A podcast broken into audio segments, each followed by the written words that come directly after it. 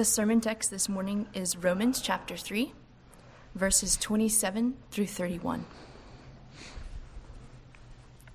Then what becomes of our boasting? It is excluded.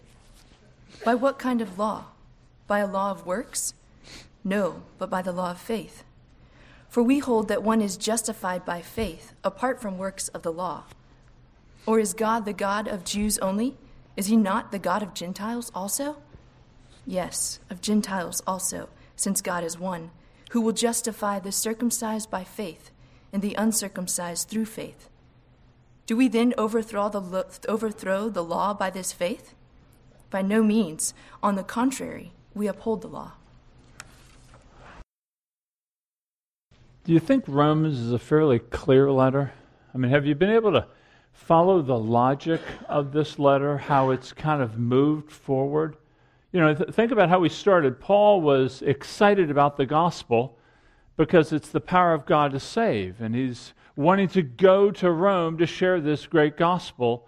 And, and then, of course, he speaks about the necessity of the gospel. You know, after he talks about the power, here's why we need the gospel. And do you remember it felt like a fairly long road of going through and seeing that really both Jew and Gentile are implicated that were alike under sin.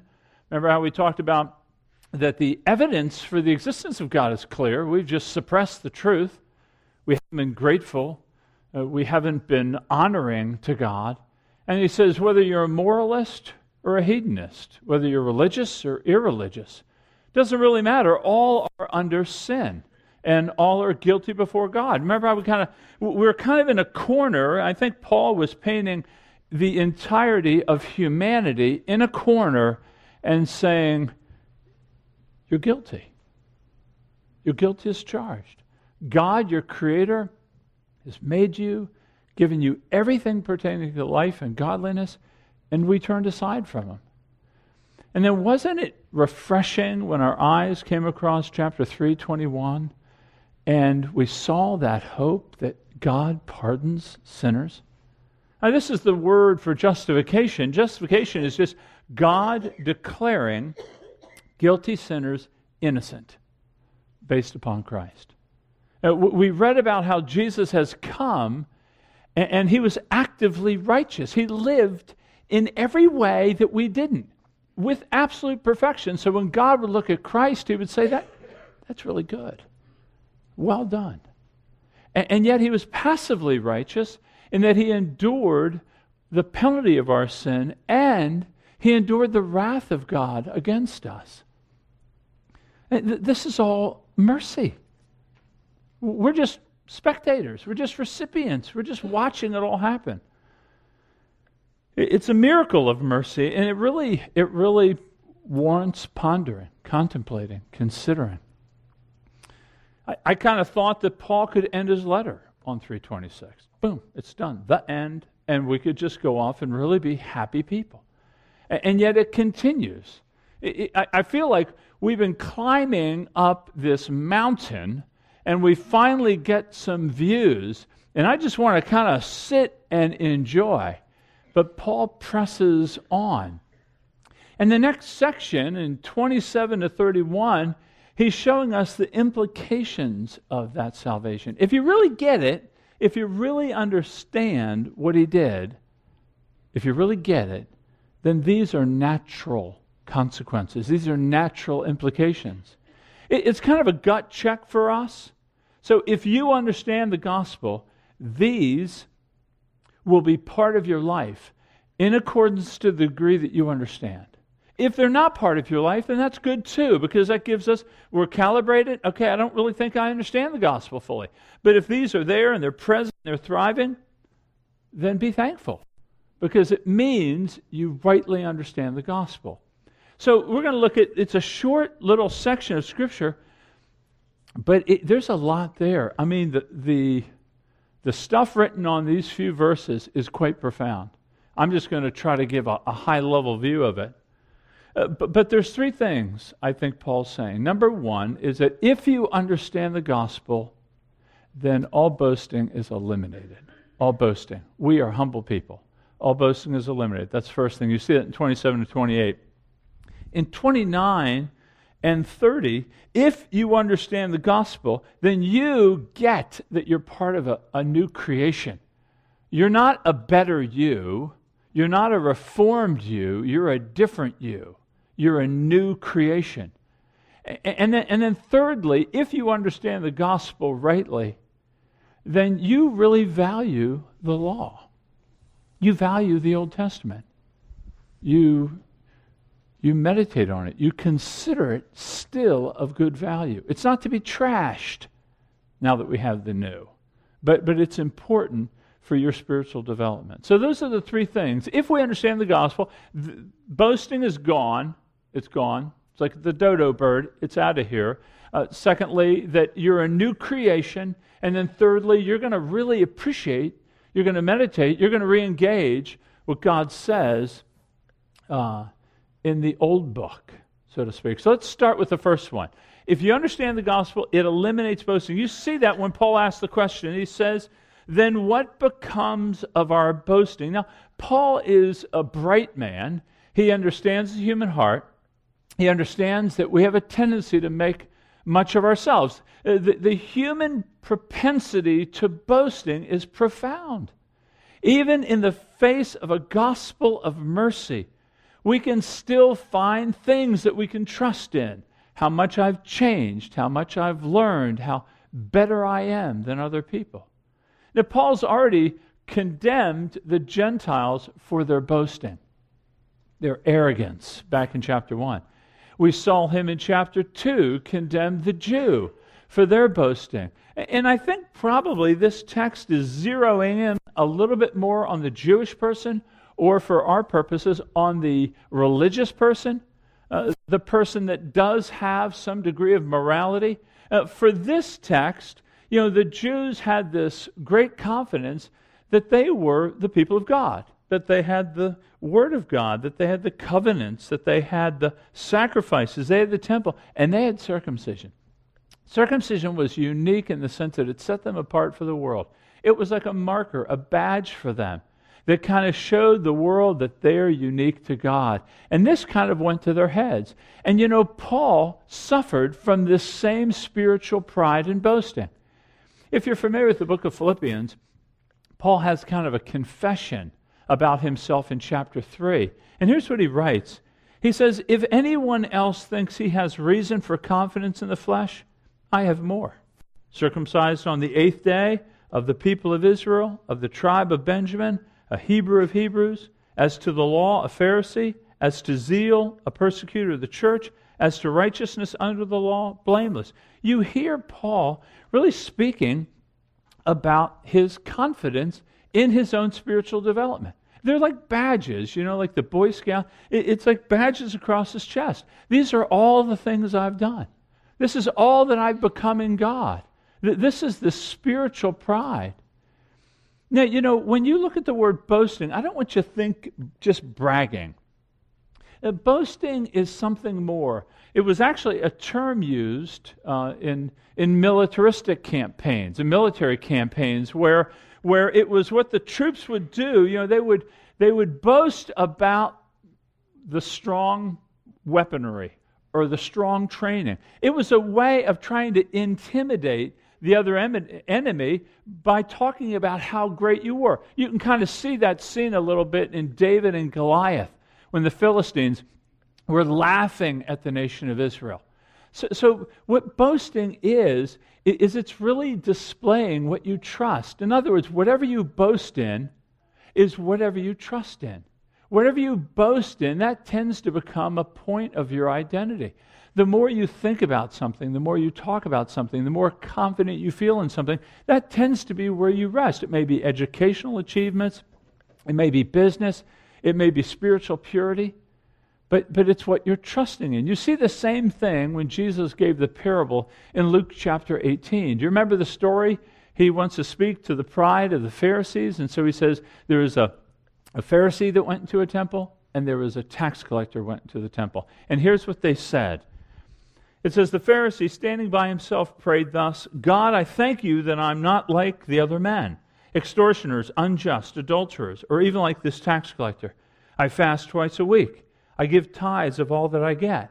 So here you see the Pharisee, he's commending himself on what he doesn't do, and he's commending himself on what he does do. And then you see the counterpart, the tax collector, he's standing far off. Instead of standing by himself, alone, separated from everybody else because of his holiness, he's standing far off, would not even lift his eyes to heaven, but beat his breast, saying, God, be merciful to me, a sinner. So, so what Paul's saying is if you understand the gospel, then it eliminates boasting. There is no room for boasting. In fact, he says that in the second half of 27 when he says, uh, What becomes of our boasting? It's excluded. By what kind of law? By a law of works? No, but by the law of faith. So Paul's putting before us there's two ways of approaching God. One is by a law, a law or a principle of works that I'm going to appeal to God, I'm going to approach God, I'm going to see myself moving towards God based upon what I do. Maybe keeping the Ten Commandments, keeping, keeping the law, observing some moral code. And what he's saying is, you can't approach God that way. Eh, eh, but by the way, if you try, you can boast. You know, you can boast. If that's the way to God, boast away. Throw yourself a party, pat yourself on the back. In fact, in chapter 4, we're going to see with Abraham, he says that if Abraham was justified by works, then he should boast. But Paul's saying you can't approach God that way. We've just learned all the first three chapters you can't approach God on works. You have to approach Him by faith. In other words, if we're coming to God by faith in what Jesus has done, then there is no boasting. Now, when I speak about faith, sometimes we think of faith as a work. Faith isn't a work, Faith is an instrument by which we enjoy the benefits earned by Christ. So let me say it to you this way. One author said it in a way that was helpful. He says that God doesn't save us on account of our faith in Jesus, but God saves us in faith on account of Jesus. You know, where does the, where does the weight rest? In other words, God doesn't save you because you have faith. God saves you because of what Christ has done for you, of which you receive the benefits through faith. So, faith is that empty hand that stretches out to take hold of Christ. But the hand is empty because you bring nothing to the table. You have discarded anything that you once relied upon. So, you know how every one of us here, or those of you who are at least are Christians, you know, you used to think, if you were ever to think, well, how would I get to heaven? You think about the things you didn't do and the things that you did do that were well. And Paul's saying that that doesn't work. An empty hand casts aside. So I read to you that passage in Philippians 3 where Paul says, If anyone thinks he has reason for confidence in the flesh, I have more. Let me read the rest of the verses. He says, But whatever gain or whatever advantage or whatever boasting I had, I now count as loss for the sake of Christ. Indeed, I count everything as loss because of the surpassing worth of knowing Christ Jesus my Lord. For his sake, I've suffered the loss of all things and count them as rubbish. So, all the good things, you know, the badges of spirituality that he had, he says, I count them all as rubbish, that I may gain Christ and be found in him, not having a righteousness of my own that comes from the law, but that which comes through faith in Christ the righteousness from God that depends on faith. You hear the similar language? What do you boast in most? What, what area of life do you feel the strongest, the proudest, the most prepared, the most ready? Is it education? Is it business? Is it spiritual purity? What do you feel the, what do you feel the strongest about? Where do you feel best about yourself? You know, even if you're not a Christian here, uh, boasting is a dangerous thing. Boasting is definitely it's a it's a threatening thing. You may not realize that, but it is. I mean, boasting is dangerous because number one, it makes life very unstable. Because when you tend to boast in things, uh, you're boasting in temporal things that are subject to the winds of this life. So perhaps some people want to boast in their children. They just think their children are the best. Well, children grow up, they make decisions that you don't like. They can go rogue on you. And all of a sudden, that basis of confidence now is gone. Some want to boast in their beauty.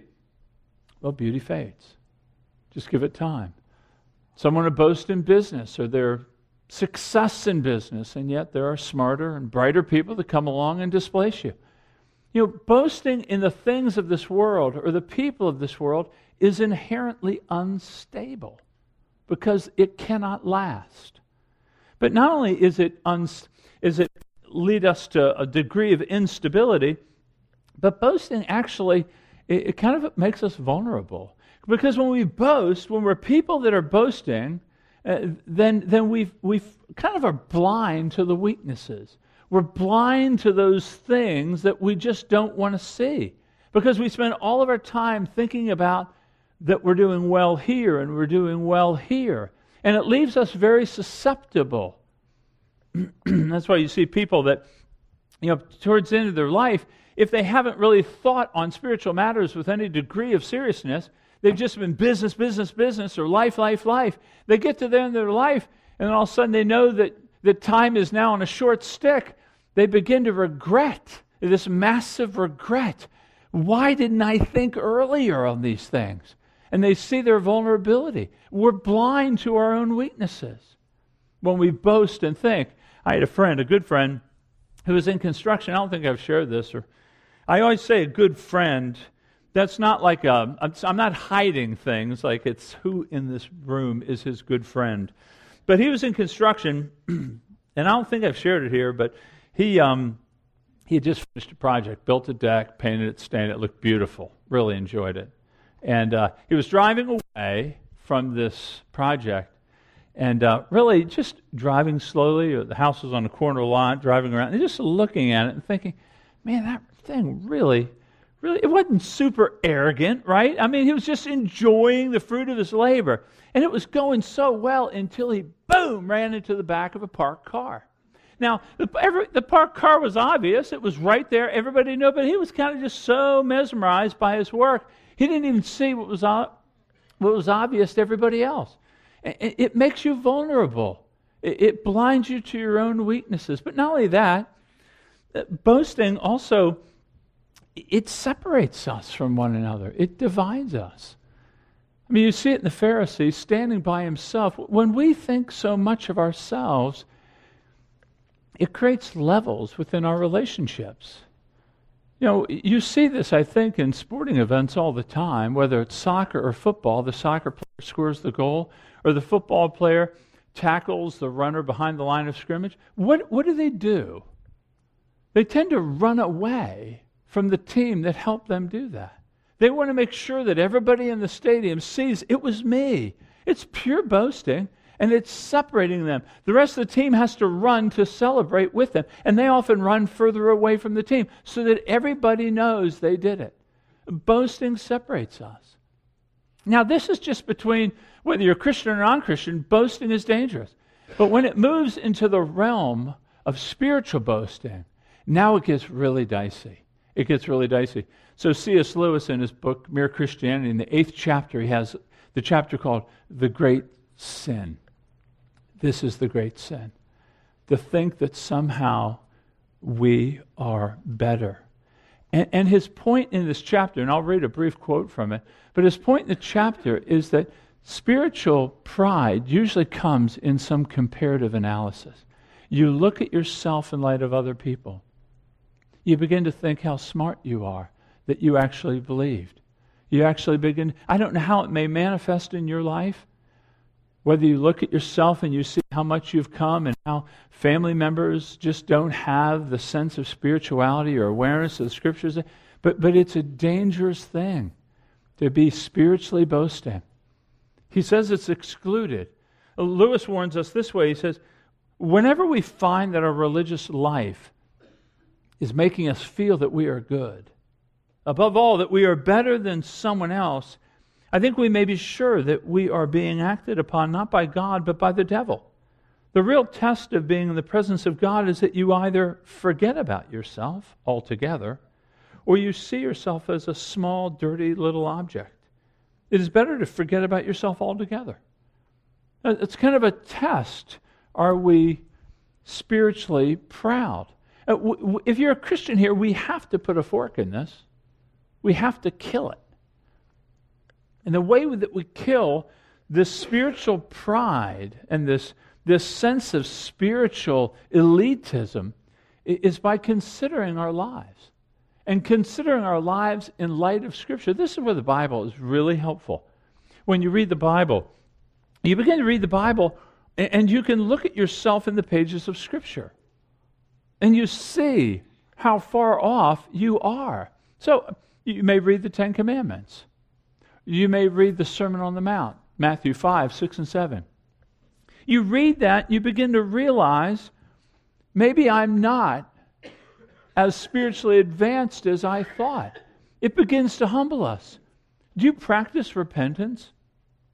Do you consider the spheres of your life, your, your personal life, your marital or friendship life, your, the community of faith, and, and the workplace? Do you practice, do you try to take your soul to task and say, Where have you wandered this day? What have you done? I, I don't do this to bring about a sense of spiritual darkness, but, but to try to get a true appreciation so that we are not walking in spiritual pride, that boasting would be excluded. You know, the word is like a mirror. So each of you, I would imagine most of you, perhaps now all of you, looked at a mirror when you came to church today. Right? I mean, you wanted to make sure your hair was in place. You wanted to make sure your clothes were in place. You wanted to make sure that you didn't have anything on your face. You need that mirror because you can't see it. You can't look at your face. That funny? You can't look at your eyes. Isn't that weird? That's a contradiction. But you, you, you look in the mirror to see what you can't see. The Word is like a mirror, the Word reveals to you where you are. So when I read, let no unwholesome thing come out of your mouth except that which is fitting and for the occasion and upbuilding to the listener, what have I said today that doesn't meet that? Boom, that's a point of repentance for me. The, the word reveals to us our sin so that, so that we can humble ourselves and boast in Christ, not boast in ourselves. To focus on Christ. Do you know that God has accepted you in Christ? That if you're a Christian here, that you have been accepted by God. He loves you now as much as He'll always love you.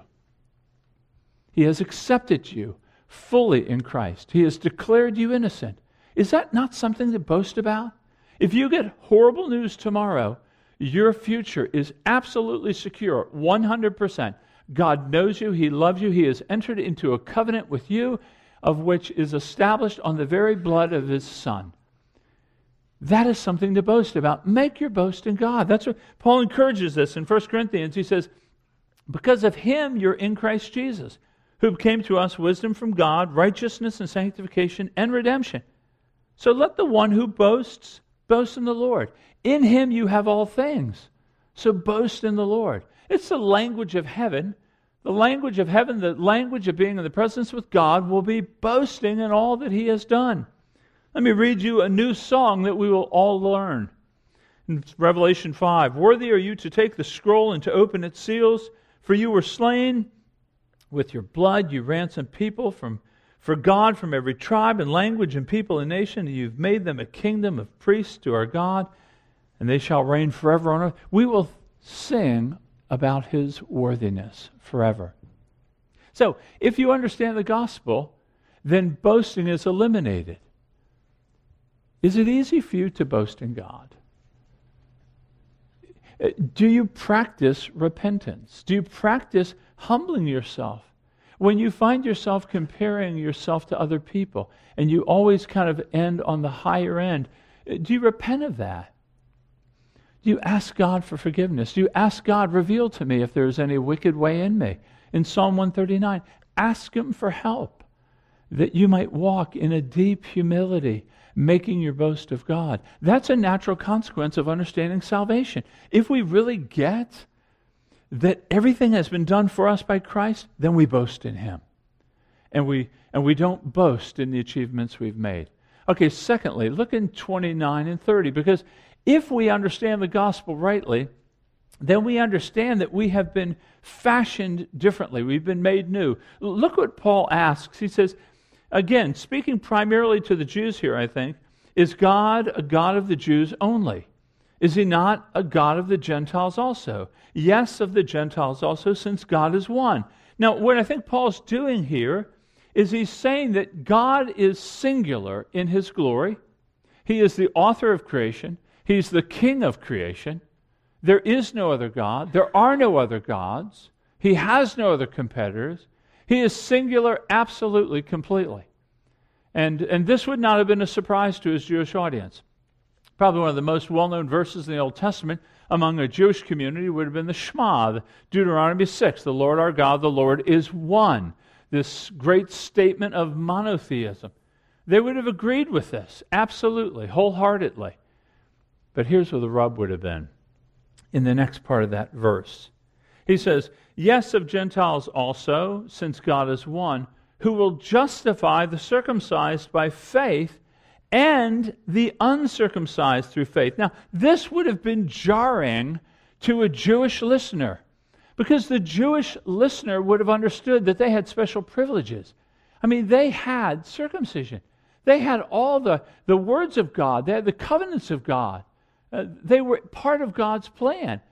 And, and that knowledge and those spiritual advantages went to their head and many even wondered if a Gentile could be saved.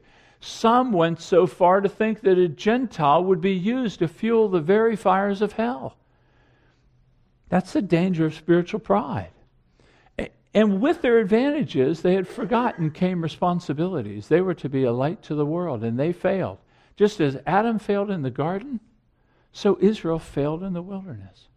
And it wasn't until Jesus came as the new Israel and the new Adam to fulfill all that God planned, so that in him all would be made one. That's what he's saying here. Paul is demolishing the Jewish argument that you have to become a Jew to be saved. He says, no, no, no, no, no. There's no more Jew being saved. There's no more ethic, um, there's no more ethnic lineage to God. It's Jew and Gentile, and they're saved alike through faith not through circumcision. Circumcision was a huge badge for them. He demolishes it. This is a major point of discontinuity, that it has changed now. Israel is no longer the apple of God's eye, it's now the church. And the church, which has been saved by faith, both Jew and Gentile. Because it's through faith that we're made into one new body by faith. There's no more distinctions now that God looks at. We still do, He does not. He says it this way, Paul, in Ephesians chapter 2, he says, For He Himself, this is Jesus, is our peace, who has made us both one and has broken down in His flesh the dividing wall of hostility. He has abolished the law of commandments expressed in ordinances. In other words, the things that separated Jews and Gentiles, He's abolished those he might create in himself one new man in the place of two, making peace and reconciling us both to God in one body through the cross. This is, this is really fairly cataclysmic if you would be a Jewish listener to this. It makes sense to us. We're Gentiles, we're being dragged, but it would be a pretty big deal. So, what is this word for the, you know, when you read those two verses, it has a word for the world. And that is that we live in a tolerant, and a pluralistic society. The message from the Bible is that God is one and his salvation is one, which is through faith. Now, even if you're not a Christian here, this is why we promote the exclusivity of salvation in Christ. I, don't want you thinking we're being judgmental. I don't want you thinking we're being bigoted or hard headed or narrow minded. It's just what it says. There's one God and one way of salvation through faith. Now, for the Christian here, this is what we espouse, this is what we preach. And in, in a tolerant, pluralistic culture, this will increasingly be ugly news to people. But you need to be firm on this. This is what he says there's one God and one way of salvation for the circumcised and the uncircumcised. For the religious person and for the unreligious person, it's still salvation by faith. But it also has a word for the church. You know, do you realize how like we are? In other words, we are together exactly the same as being people that have been saved through faith. Christ is the center of gravity. He's the sun in our galaxy. He's the gravitational center. It's Christ. It's not in how we dress or where we come from or the educational background that we have. We are one in Christ. The world gathers and they pocket themselves around hobbies or various interests and likes and dislikes, around political theory and around financial position, but the church doesn't. Our gravitational center in this church is not political conservatism. It's not educational philosophy. It's Christ and Christ alone, that He alone has saved us. So that's, that's how we're the same, but we are different. We are very different as people. But I think when you read this, that the differences are no longer distinguishing us from one another, that we are called to embrace the differences, in fact, to enjoy the differences. Now, I think I think even once you become a Christian, the default position is still I want to hang around those people that are like me and that I enjoy and that enjoy me. And they have similar backgrounds, they have similar customs, they have similar habits. I get it. I totally get it.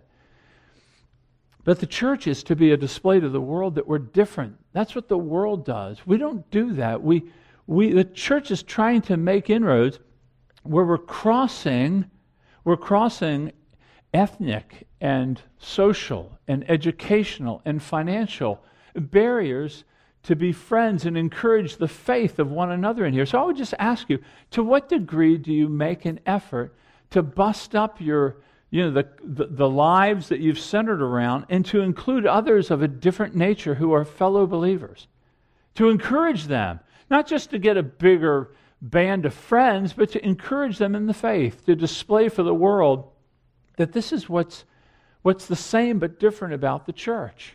How many friends do you have that are different than you? Particularly in this church. It, it would be a mark uh, of what I think he's saying here when he's saying that the distinctions now are blurred. In fact, we're reading a book as a staff called Christianity at the Crossroads, and it's a book about the second century church. And the second century, it's just swept up in the last number of centuries, you kind of don't think about it, but it really was an instrumental part when the church was kind of growing and separating from Judaism. But, but here's something interesting that the author wrote about. It was a critical time of the church. Of course, we don't even think about it, but it was really helpful in terms of keeping the church on path. What he said, that, he said was this He says, Most religions at the time are tightly bound to particular ethnic and national identity. But Christianity was adopted by a variety of people groups, crossing the standard boundaries. In a rather unprecedented fashion, Christianity now allowed religion to be conceived as an entity independent of the ethnic, cultural components that were normally attached to it. So most religions were either limited to a geographical spot or to an ethnic people. But Christianity was the first religion that crossed those lines and began to be a colony of heaven where every tribe, tongue, and nation were together worshiping God and enjoying one another. I think that's what he's calling for here. So, if you understand the gospel rightly, do you see yourself as being made new? Not made better, but you're made new now through faith. Okay, and the last part of this short little passage is if you understand the gospel rightly, you will value the law the law of God, the Old Testament. Now, there's a big debate about what law means here. Does it mean the Mosaic law, or does it mean the general teaching of the Old Testament? I don't know.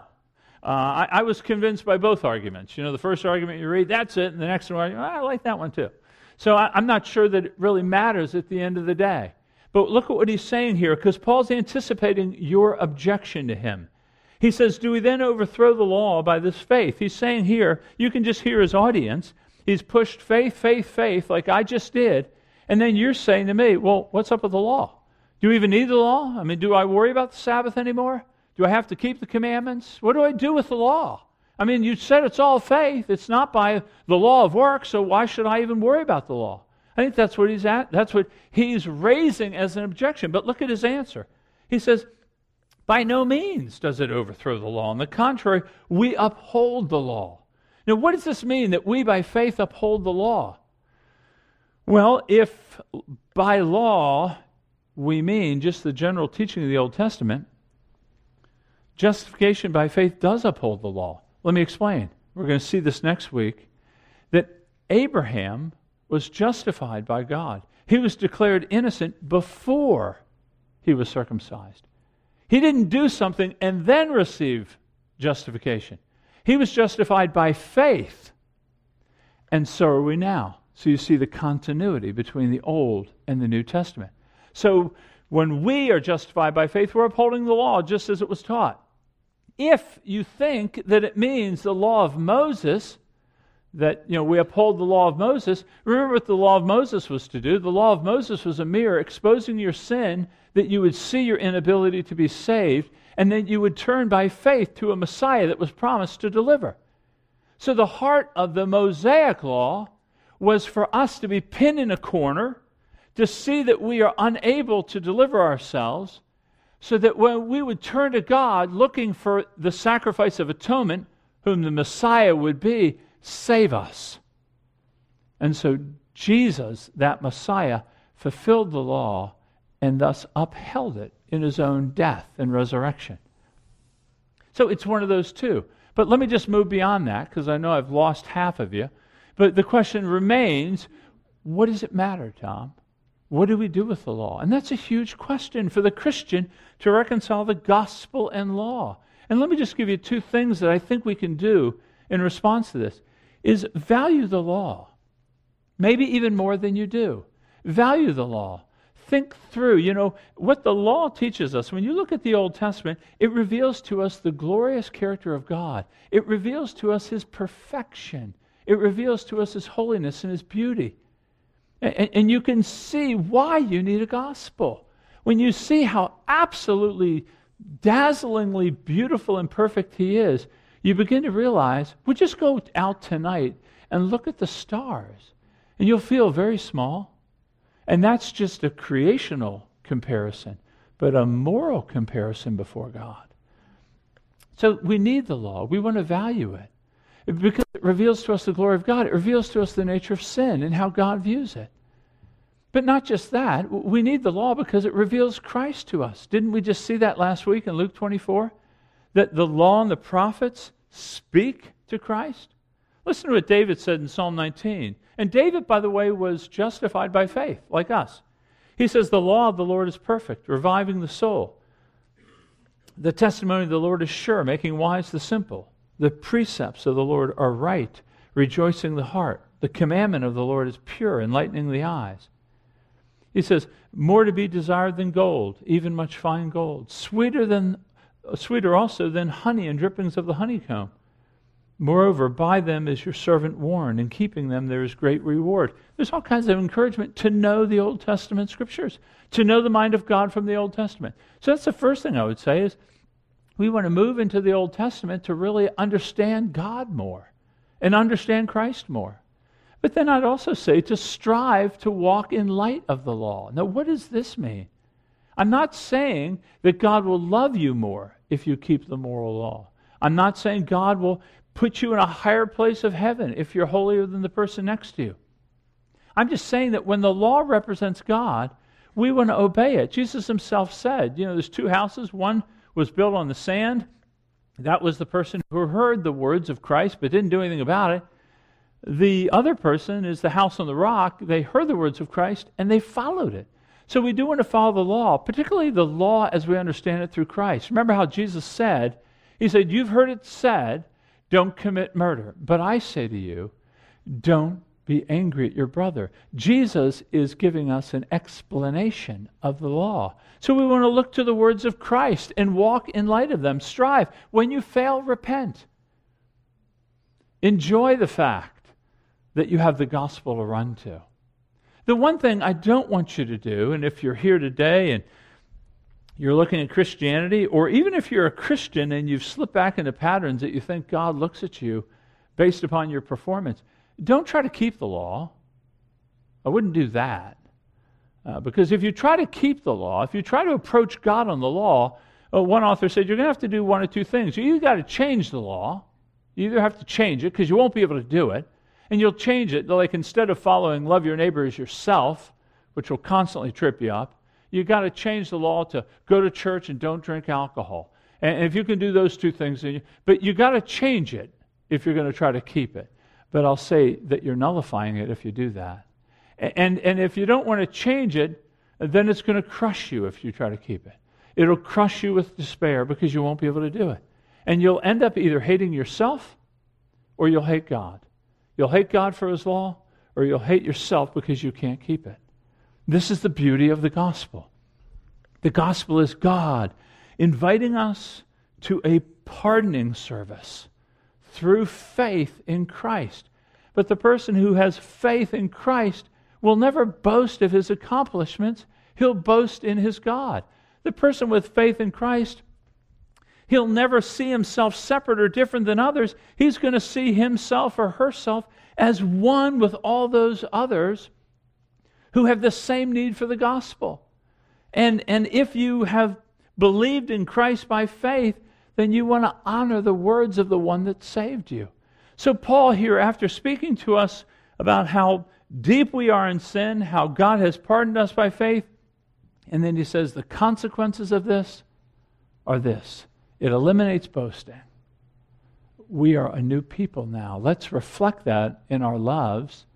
And we love the law, and we read the law. We're not judged by the law. We're not found higher up with God because of the law, but the law represents God, and we want to represent God. So let's take a minute now, just perhaps um, point of conviction for you, perhaps, or maybe even encouragement. But let's confess to God that which is pressing on our heart right now, and then I will pray for us in just a moment.